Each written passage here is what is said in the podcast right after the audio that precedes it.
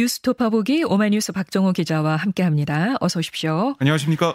7월 되면서 국회에는 전운이 감돌고 있습니다. 더불어민주당이 우선 오늘로 예정됐던 국회의장 단독 선출은 하지 않겠다 이렇게 밝혔나요?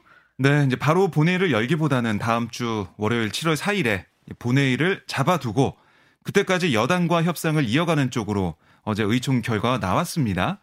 이 과정에서 국회의장으로 내정된 김진표 의원 역시 의총 발언을 통해 다음 달 4일까지 일단 본회를 유보하자 주장을 편 것으로 알려졌는데요. 박홍우 원내대표는 아, 우리는 그동안 법사위원장을 양보하겠다는 뜻을 밝히면서 충분히 국민의힘을 기다려왔다. 아, 그럼에도 마지막으로 국민의힘의 양보안을 기다려보기로 했다라고 설명했고요. 아, 그러면서 계속 이런 식으로 국회가 파행한다면 우리도 4일 오후에는 의장을 선출할 수밖에 없다. 그러니까 주말 사이 의견이 좁혀지지 않을 경우에는 민주당 단독 선출을 감행하겠다 아, 이런 뜻을 분명히 했습니다. 그러니까 바로 의장단 단독 선출을 뭐 오늘 강행을 하거나 이럴 경우에는 여권의 반발도 반발이지만 여론의 역풍에 처할 수 있다. 이걸 좀 고려한 것 같아요.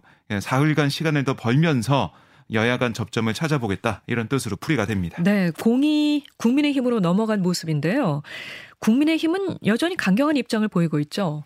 네, 그러니까 이 여야 합의가 안 된 본회의 불법이다 이런 얘기를 하고 있어요. 송원석 원내수석 부대표는 이 불법적인 본회의에서 의장을 선출한다는 거 법적으로 봐도 원천 무효고 정치적으로도 이 반쪽짜리 의장으로서 전체 국회의원과 국민의 신뢰를 받지 못할 상황이다 이렇게 설명을 했고요.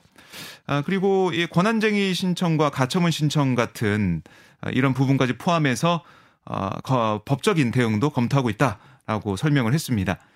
또 이제 민주당이 요구하고 있는 전제 조건이죠. 이제 법사위에서 체계자구 심사권을 삭제하고 또 국회 사법 개혁 특위를 정상화시키고 헌법재판소에 된 이른바 검수한박 권한쟁의 심판 소송을 취하하라. 아, 이런 민주당의 요구에 대해서는 억지 주장이다라고 비판을 했는데요. 예, 어쨌든 주말 동안 시간은 벌었어요. 하지만 여야의 입장이 팽팽하게 맞서는 상황이라 원구성 협상이 타결될 가능성 현재로서는 좀 크지 않아 보입니다. 네. 국민의힘은 당 내홍도 만만치 않은 것 같은데요. 이준석 대표의 비서실장이 사퇴했네요. 네. 어제 아침에 박성민 당대표 비서실장이 일신상의 이유로 물러난다 이렇게 공지를 했는데요. 예. 사실 이 사안에 관심이 모아진 이유는 박 실장의 결심에 윤심, 그러니까 윤 대통령의 의중이 작용했을 가능성 이것 때문입니다. 박성민 실장이 친윤계로 분류되죠. 그렇습니다. 지난 대선 당시 중앙선대 본부의 조직본부장을 맡아서 선거 승리에 핵심적인 역할을 했고요. 윤 대통령과도 개인적인 친분도 두터운 편이거든요. 박 실장은 임명 당시에 이준석 대표의 비서실장직 제안을 몇 차례 고사했지만 윤석열 당시 대통령 당선인이 이 대표와 함께 있는 자리에서 직접 전화를 걸어서 이 비서실장직을 수락했던 것으로 그렇게 알려지고 있어요. 네. 아, 당 안팎에서는 최근 상황과 이 박 실장의 사임까지 묶어서 윤리 심사를 앞두고 이 대표에 대한 이 친용 그룹의 고립 작전이 시작된 게 아니냐 이런 해석도 내놓고 있습니다. 네, 이준석 대표는 박 실장 사임에 대해서 어떤 입장을 보였습니까? 네, 어제 이제 기자들과 만나서 어, 이 박 실장 사태가 윤심이 떠난 것을 보여준다 아, 이런 해석이 있다란 취재진의 질문에 뭐 그런 해석도 가능하겠지만 어제 이 아, 박성민 의원과 대화에서 그런 내용은 없었다. 아, 이렇게 말을 했어요. 아, 그리고 이제 윤리위가 열리기 전에 사퇴할 수도 있다. 뭐 여러 정치인들의 분석도 있었는데요. 여기에 대해서는 사퇴서를 일축하는 모습이었습니다. 네. 하지만 지금 현재 이 대표의 정치적 운명이 달린 윤리 기류도 심상치 않다.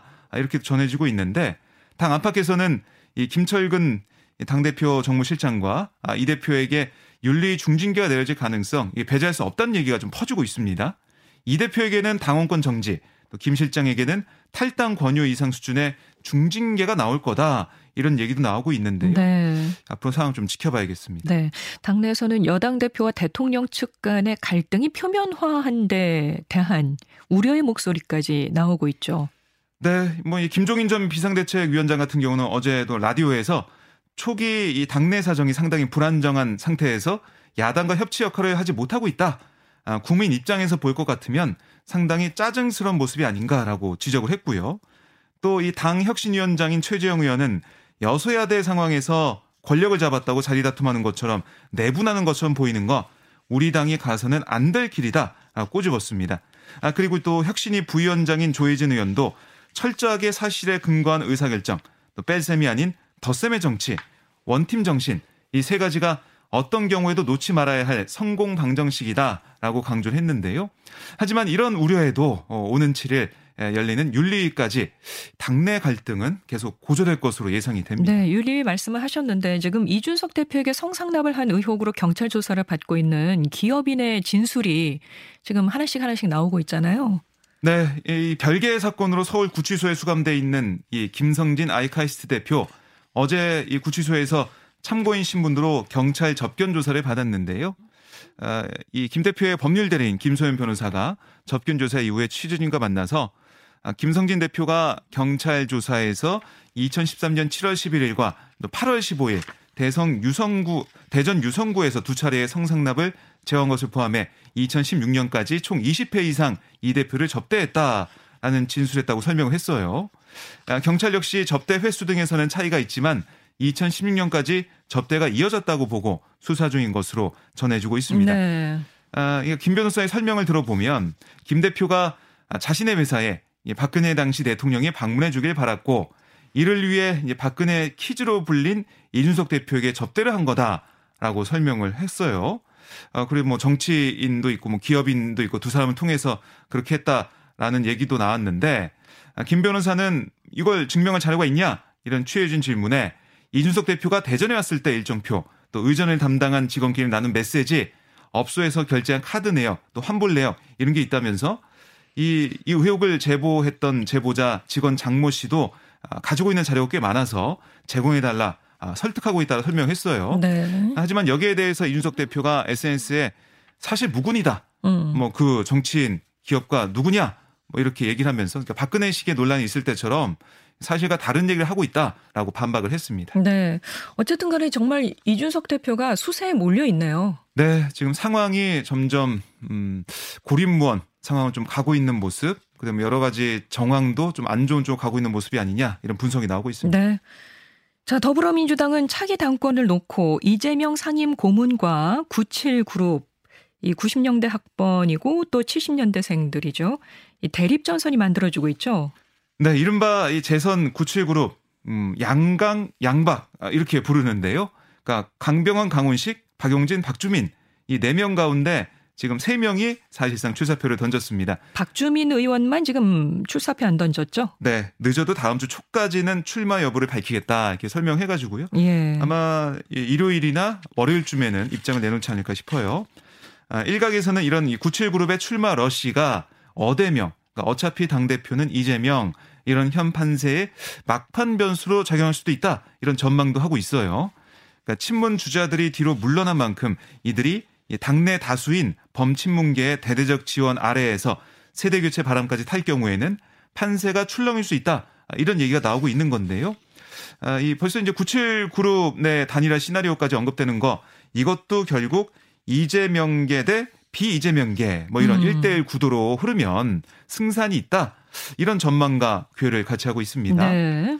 지금 이런 가운데 이재명 고문은 이 전대 후보 등록 시점인 이달 중순쯤에 출마 여부를 결정하겠다 이런 입장이지만 당 안팎에서는 당권행을 기정사실로 하는 그런 분위기거든요. 네. 어, SNS에 남기는 여러 가지 메시지도 어, 계속해서 당권을 생각하는 그렇게 좀 풀이되는 메시지인데요. 당내 이 세대 교체론이 힘을 받을지 정말 어대명으로 분위기가 흘러갈지 민주당의 전당대회 레이스가 벌써부터 시작된 느낌입니다. 자, 이런 가운데 민주당 전당대회 준비위원회는 당 지도부 투표권이 부여되는 권리 당원 자격 기준을 유지하는 방안을 유력하게 검토하고 있다고요? 네, 그러니까 권리 당원 투표권 기준이 고무줄처럼 늘렸다 줄일 수 있는 게 아니다 이런 거고요. 또 기준이 완화되면 일과에 가입했다가 아, 또 일거에 빠져나가는 경우가 생겨서 당심이 왜곡될 수 있다 이런 얘기를 하고 있습니다. 네네. 아, 그동안 일각에서 당 대표 최고위원 투표권을 행사할 수 있는 이 권리당원 자격 기준을 당비납부 6회에서 3회로 완화하자라고 주장을 해온 거예요. 그러니까 현행 기준대로라면 올해 3월 대선이 끝나고 이재명 고문을 적극 지지해서 지지하면서 대거 입당한 이른바 개딸들. 개혁의 딸들. 그렇습니다. 네. 아, 이런 권리당원들이 8월 전당대회에서 투표권을 행사할 수 없기 때문에 이거 바꿔야 네. 된다는 얘기를 한 거거든요. 어, 하지만 이 개파 간 이해관계가 엇갈린 뿐더러 당원 기준을 바꾸는 중차대한 문제를 8월 전당대회를 코앞에 두고 손대기엔 부담이 크다. 이게 전준희가 판단한 것 같고요. 다만 전준희는 권리당원이 1년 새 50만 명 이상 늘어난 현실, 또 당심과 괴리됐다는 지적을 받는 민심과의 접점을 확대해야 한다. 이 요구는 받아들여서 이 투표에서 권리당원과 일반 국민 반영 비율을 높이는 방향 이렇게 좀 가닥을 잡은 모습입니다. 네, 그럼 어쨌든 간에 이재명 의원 쪽에는 좀 불리한 상황일 수 있겠네요. 네, 사실은 좀 기대했던 그런 쪽으로 결론이 안 나와서 어, 모르겠습니다. 전략상 좀 마이너스가 될 수는 있는 것 같은데요. 어, 뭐 다른 여러 가지 이제 비율 조정 문제나 이런 것들 어떻게 반영될지 좀 더 지켜봐야겠습니다. 네. 중앙선거관리위원회가 김승희 보건복지부 장관 후보자를 대검에 수사 의뢰 했습니다. 임명권자인 윤석열 대통령 의중에 관심이 쏠리고 있죠. 네, 식약처장 등을 지낸 김 후보자 20대 국회의원 당시 정치자금을 활용해서 보좌진에게 경력금을 지급하고 또 같은 당 의원들에게 후원금을 줬다는 의혹, 또 의원 시절 사용하던 렌터카를 정치자금으로 매입했다는 의혹, 이런 것들이 제기된 상태고요.